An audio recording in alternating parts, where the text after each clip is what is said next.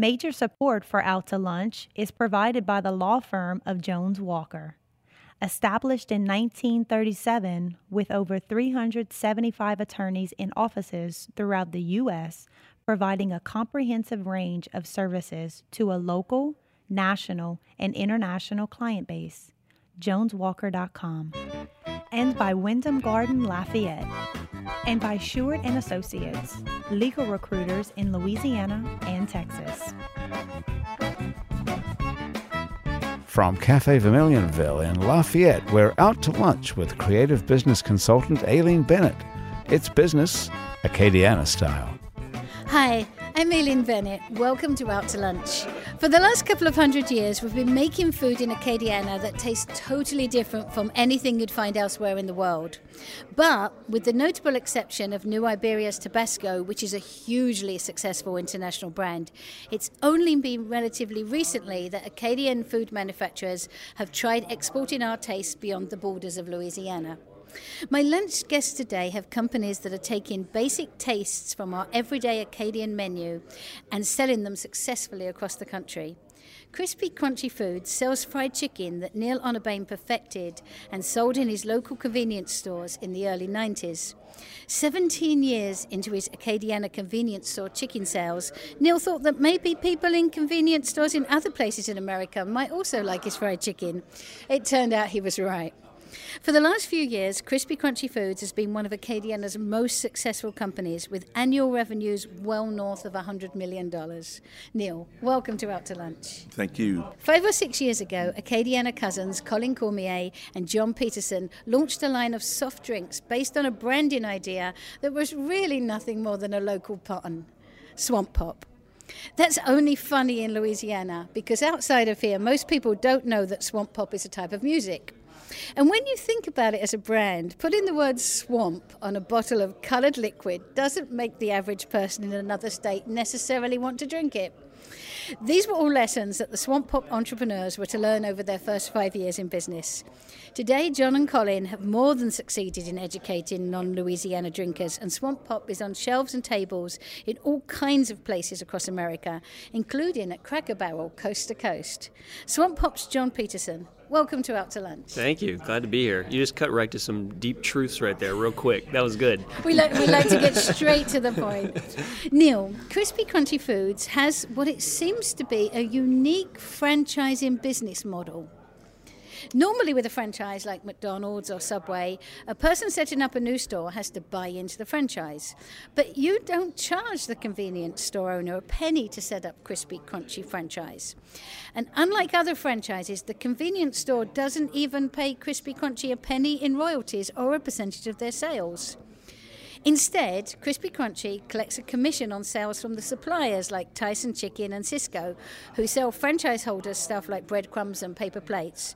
So there's totally no risk for a convenience store anywhere in the country to get into the Krispy Krunchy fried chicken business. And from your side, you only have to collect money from a small number of large, well known companies rather from a large number of small stores. This is pretty genius. Does anyone else do this? Did you invent this? Well, more and more people are doing it all the time, I'll tell you, because the business model has worked extremely well. You know, I can only imagine having hundreds of trucks every day loading up and going out to various independent convenience stores. Because you have like 2,200 stores now? 2,300 as of this month. And so uh, the, the, the model, um, as I thought about how to get d- distribute, I, having been in the convenience store business all this time, I said, you know, there are too many v- uh, vendors delivering already. Why would I want to be another one that every operator dreads when they show up on the lot? Because so many things can go wrong. So I said, why don't we get one of these distributors to distribute for us? Now, that, that brought on a whole other series of problems, and we deal with that every day. But at the end of the day, we were able to grow very, very quickly because we didn't have to build a fleet of trucks. We didn't have to go out and borrow a bunch of money to do that. Um, and we were the first people to have a model like this? As, as far as I know, yeah. I mean, I don't know anyone you know, but it was it was a no-brainer for me because I had been on the other side. And how did you persuade Tyson Chicken and Sysco to, to join in with this plan? It was not easy. We had to do everything by hand. We didn't start out buying from Tyson. We started out buying from local uh, uh, poultry uh, distributors and marinating by hand. And until we got to a point where the volume was was large enough, I'll never forget my first call to Tyson Foods to ask them if they would if, if they would uh, produce our brand for us and marinate our product for us and so on.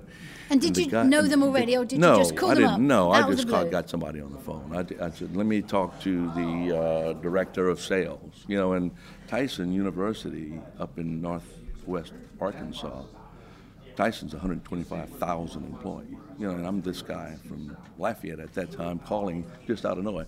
And when I told him what I wanted to do, he said, Neil, and he kind of, had that northwest Arkansas twang to him.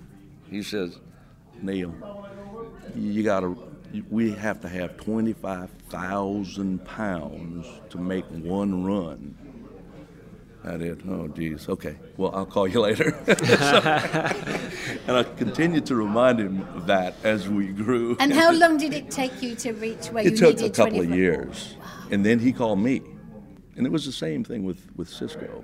You know, we were hanging our shingle all over stores in South Louisiana, and Sysco was trying to move into the convenience store arena because food service was growing. It was getting to be a bigger thing, and they were in restaurants, hospitals, schools, so on and so forth. So they they had one particular individual at Sysco that wanted to, to, to, to deal with that endeavor. And everywhere they went that, that had a Krispy Krunchy logo hanging, the store owner would say, We can't buy it from you. We've got to buy from the designated supplier. So the Sysco guy says, Well, I don't think so. Who is this guy? so one day the phone rang, and it was the president of Sysco New Orleans. He introduced himself, and I'm doing, And the rest is history. and the rest is history. Yeah, for sure. John, you and Collins launched Swamp Pop a few years ago, but already seems like it was a different era. You started up at the same time as a wave of craft beers, rum distilleries, new hot sauces, and the birth of local entrepreneurship incubators. Today, with that first flash of entrepreneur excitement behind you, you're now business guys running a soft drink company. You're up against giants like Coca Cola, fads like coconut water, and flavored water like LaCroix.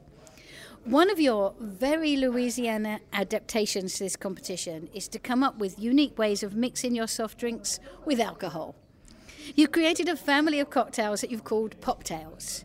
The Sunburn, John, thank you. the Sunburn Mimars, Marie's Magic Melon Rouge Shandy, and others. Obviously, this is a major differentiation from the likes of Coke and LaCroix. And it plays into that whole Louisiana vibe of good times. How do you measure the effectiveness of that sort of marketing?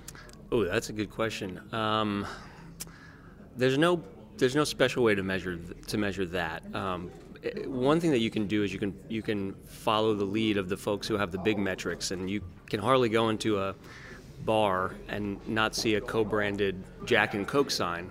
Um, so they are doing that to to an extent, and our hunch tells us that people want new things to mix um, into their rum or their gin or vodka or, or whatever they're drinking.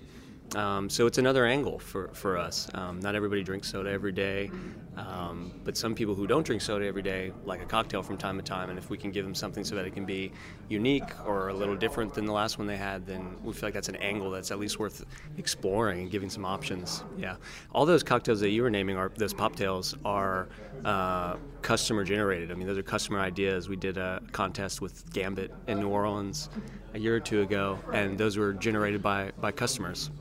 So it's kind of cool to have that sort of input from them.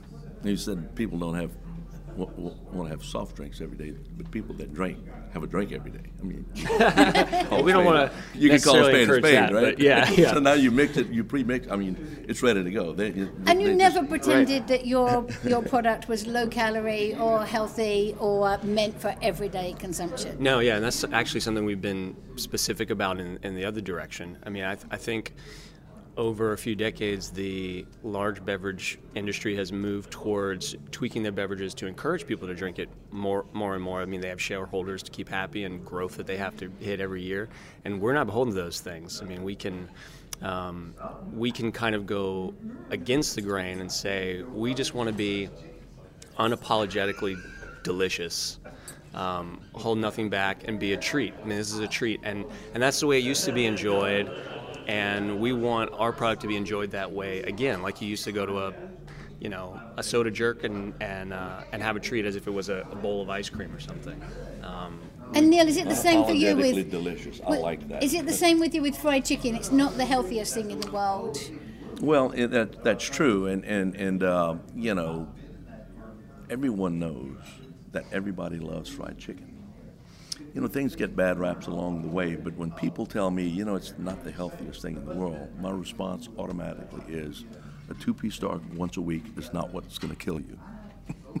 so, uh, and, and it's true. It's all about portions and you know how much you consume of- for whatever it is. But at And the end of the day, we the do we do introduce. I mean, and we we we've introduced a lot of different um, products. Um, we're in the process of developing, should I say, lower cal or calorie conscious products that are, you know, like the boneless products, uh, the, the tenders and wings and things like that. That, and now that we're required to rep- uh, post the caloric content, we're very conscious of those numbers, and we do everything that we can to get them more manageable, so that it, it, it, people are uh, just a little uh, more uh, friendly to the consumer. And just like John was saying, how his customers influence what they, they market and come up with these names, Yeah. you allow your convenience stores to give you suggestions back and also to sell their own stuff alongside yours. Well, that's true, and I mean, you know, everyone. We, we surveyed a store recently um, that we opened uh, in right down the road in Maurice, trying to get a, a, a handle on how how much fountain syrup moves through a convenience store before we bring chicken in and after, and it was unbelievable. They pulled the numbers for the, the first year, and their numbers were up forty percent. 40% increase in fountain sales, Yeah. and we don't have fount- uh, fountains in the meal. So, John, they- is there plans to make Swamp Pop into a fountain drink? Not soon. Now you've heard that. Only well, we should. Yeah. Um, it's, there's a there's a complicated process to the to the fountains, but you know I want to make a point about um, the way our culture has changed over. You know, at the beginning you said for 200 years we we have this culinary heritage, but one thing that's changed in the last century for sure is our way of life, not just here but everywhere, has, has become gradually more sedentary. And the, the culinary traditions that we have here are a lot of times traditional from a time when people were extremely active every day. Um, and we just aren't really that way for whatever reason, generally not that way anymore. But we love these culinary traditions, we don't want them to go away. Um, so it, that's where some of the tension uh, comes in between what's in our food, what's in our drinks, and what our lifestyle is. We've turned to our food and our beverages to solve a problem that was caused in, in another area of our lives. Um, so, you know, we have to be we have to be careful and conscious of that. But our our way of living has certainly changed too. Um, so, you know, that's why we say don't drink it every day. It's a treat. Um, but it's, Neil is kind of saying the same the same Yeah. thing. But these traditions come from another time, and we don't want to let them go. and we going shouldn't. against the grain's never been a bad marketing plan for anybody. no. without a doubt. You're listening to Out to Lunch. I'm Aileen Bennett. I'm talking with John Peterson from Swamp Pop and Neil Honorbain from Krispy Krunchy Foods. What is it? So, both of you, you knew the tastes were very popular here.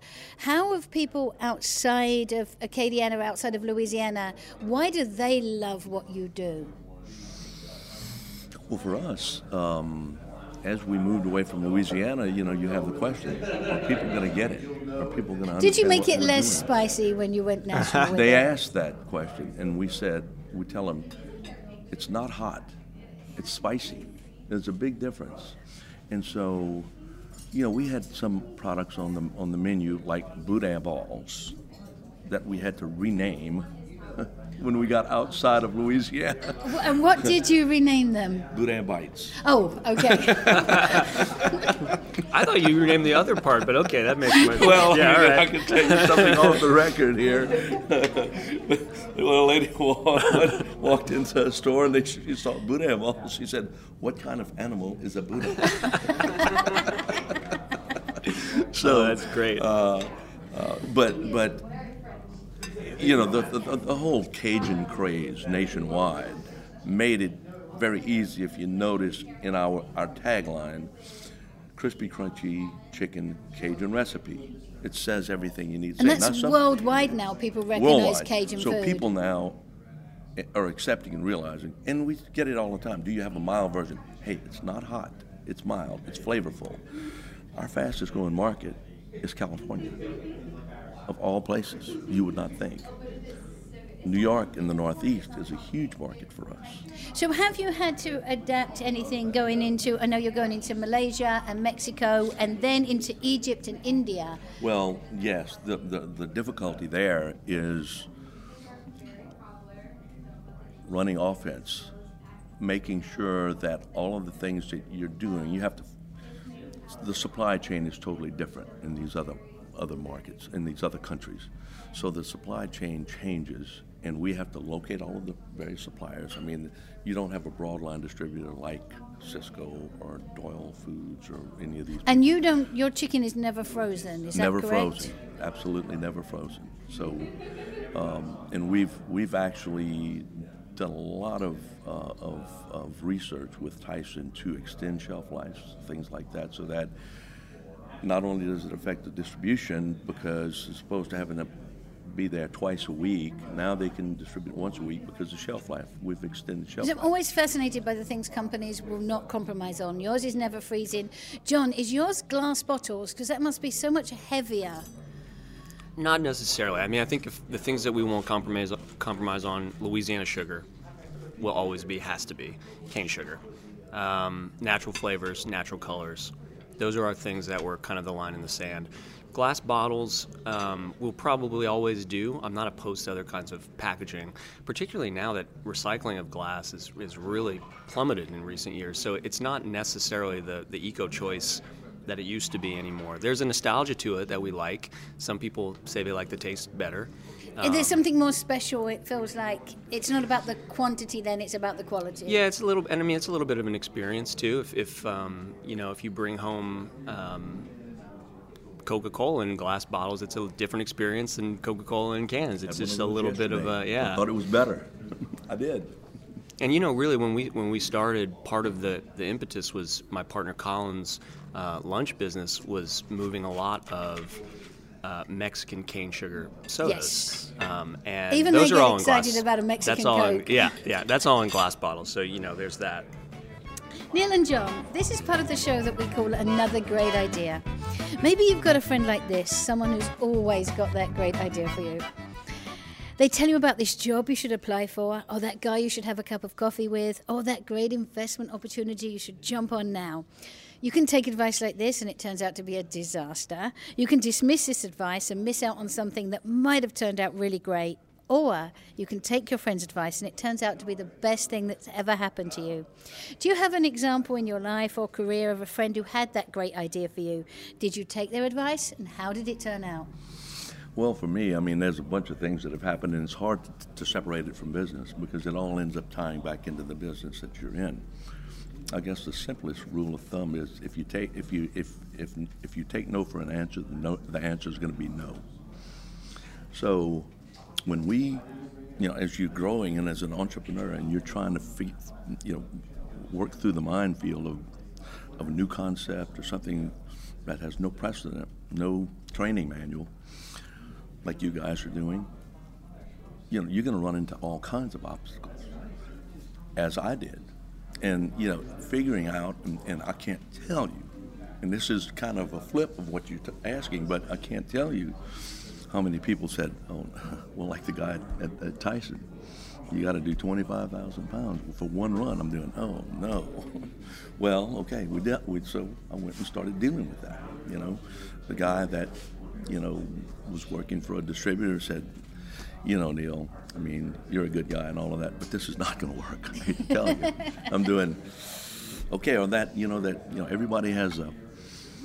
We all have great teachers that we remember and love, right? But you always got that one teacher that you just can't get get, get along with, right? I got a couple of those. Yeah. You know, yeah, yeah, and and that that you know in the sixth grade, I mean, this is a, a tender time of your life.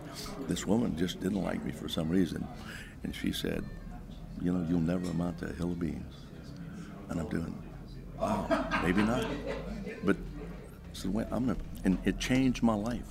It changed my life because when she said that, I, I spent the rest of my life proving her wrong. I think you may have proved her wrong by now. I wish she was alive so we could talk about it. You know, that's a fork in a road that can go two different directions. That says something about you that you, you took it that way. You know, I think that's that's You know, and, and when you say that, there was a, a, another gentleman that's a, a, a CEO of a big company in the U.S.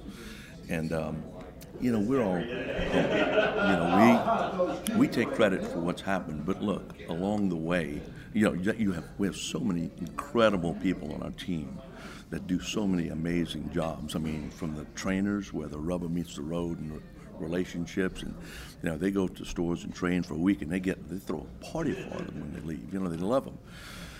But the reality is, and all of those things have been said, when you talk about the fork in the road, you know, we head down a path. And so I give them the credit. But, and this guy said, you can give them all the credit you want. But he said, give them 80% of the credit, but you got to take 20. Because when you got to that fork in the road and you went right, if you'd have gone left, you'd have fallen off a cliff. And then you get to the next fork and the same thing happens. So you got and sometimes there's, there's no clear answer. That's, that's It rarely you know, is, your, abi- your ability as an entrepreneur kicks in and you make the you make a lot of wrong decisions, but you make enough right decisions to bring it to the next level. John, what great advice did you listen to or not listen to? Um, you know, my, the, the man who gave me my first job in high school um, was a smart entrepreneur and, a, and an interesting guy. But he used to say every day, stack it deep and sell it cheap. And that's, I don't know if I, Do it stack it deep and sell it cheap. I mean, every day, he, it was like his motto. And I, I, I still laugh about that sometimes. I don't, I don't know if I listened or didn't listen to that, but it was the first thing that came to mind when you, when you said that. Um, but, you know, what really sticks with me, and I, I wish I could remember who said it or where I heard it, but it ties into what, what you said, Neil, which is the definition of an entrepreneur isn't someone who owns a business. An entrepreneur is someone who makes things happen. Um, so, you know, I think about that anytime I'm I'm avoiding an important call that needs to be made because I'm afraid of what the answer is going to be. I remember that and say, just because you just because you started this, just because you're running this, doesn't make you an entrepreneur. If you want to be an entrepreneur, you have to pick up the phone and make this call, and not take no for an answer, or do the hard thing that has to happen next. Um, so I try to keep that in mind all the time. That's good advice. And as, as good much as we plan our businesses, there are always outside factors that influence them. So, Neil, do gas prices affect chicken sales? And, John, does the weather affect your sales? Well, the weather affects our sales more than anything. I mean, people are going to eat no matter what, but weather, you know, like we've had all of this freezing weather in the last few weeks, and uh, being from the in the convenience store business, we we we watch. I mean, I was such a weather freak all my life because I knew what would happen when we had a rainy day. You know, the construction guys would go home early. You know, and not stop in to get their beer. So, the weather affects more than gas prices. way more than gas prices, absolutely. Gas prices is probably more of a long-term effect, But there's more convenience stores attached to gas stations because. but then now we have the delivery services which are helping us with weather issues because people have a tendency to stay at home when the weather's bad, but the delivery guys are out there bringing it to them. So we're encouraging our operators to do the various we- we- uh, um, apps, John, delivery apps. Do you look at your projections for the year and just hope for the hottest summer in the world? we kind of do because the sales are definitely stronger in, in the summer. I mean, that's when people want to drink a cold soda. But we have to be worried about cold too because soda can freeze and it expands and it'll explode in a, gla- in a glass bottle. So there's some we have to think about that too on just on the supply chain side. I, mean, I can't send a, a, a truck full of soda across the country in freezing temperatures. Um, I have to wait for little windows of good weather to, to send them places. So that was an unexpected and interesting element of, of shipping liquid around the country. As we move into the 21st century, we're discovering that the creati- creativity that gave us our unique culture over the last couple of hundred years is matched by the creativity of our current generations in business. Neil and John, crispy, crunchy foods, Swamp Pop, and your Acadiana style family passion for both of these companies are success stories we continue to be proud of. Congratulations on your already impressive achievements, and we wish you even greater success in the future. Thank you so much for joining me today on Out to Lunch. Thanks. Thank you, Aileen. My guests on Out to Lunch today have been have been Neil Honorbain, founder of Krispy Krunchy Foods, and John Peterson, co-founder of Swamp Pop. You can find out more about Neil's Chicken and John's Soda by following the links on our websites, krvs.org and itsacadiana.com. The producer of our show is Grant Morris. Our technical producer is Eric Morel. Our researcher is Anne Christian. If you want to know what we all look like, you can find photos from this show on our website and Facebook page. These photos were taken by Lucius A. Fontenot. You can find out more about Lucius at lafphoto.com. You can get this show and past shows as a podcast wherever you get your podcasts and at our websites krvs.org and itsacadiana.com. You can keep up with us on all kinds of social media by going to our websites itsacadiana.com and krvs.org. Out to Lunch is a production of INO Broadcasting for itsacadiana.com and KRVS 88.7 FM. I'm Aileen Bennett. Thanks for joining me today. I look forward to meeting you again next week around the table here at Cafe Vermilionville for more business, Acadiana style, on Out to Lunch. Out to Lunch Acadiana is recorded live over lunch at Cafe Vermilionville in Lafayette. Cafe Vermilionville is open Monday to Friday for lunch and six nights a week for dinner, with a courtyard that sets the scene for fine Louisiana cuisine. The Out to Lunch Acadiana theme music, Encore Monsieur Nice Guy, is written by Mitch Foreman and performed by Mitch Foreman and Andre Michot. Out to Lunch Acadiana business consultants are Pete Prados from Innovate Acadiana, Zach Barker from The Opportunity Machine, and Dr. Blake Escaday. Out to Lunch is a production of INO Broadcasting for itsacadiana.com and KRVS 88.7 FM.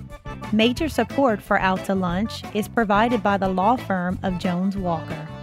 Established in 1937 with over 375 attorneys in offices throughout the U.S., providing a comprehensive range of services to a local, national, and international client base. JonesWalker.com. And by Sheward and Associates, legal recruiters in Louisiana and Texas. Support for Out to Lunch Acadiana comes from Wyndham Garden Lafayette, located off Pinhook near Kaliste Saloom. Wyndham Garden Lafayette is a pet and family friendly hotel with reception space for large and intimate events, free parking, free Wi Fi, and a free shuttle within three miles that includes the airport and downtown restaurants.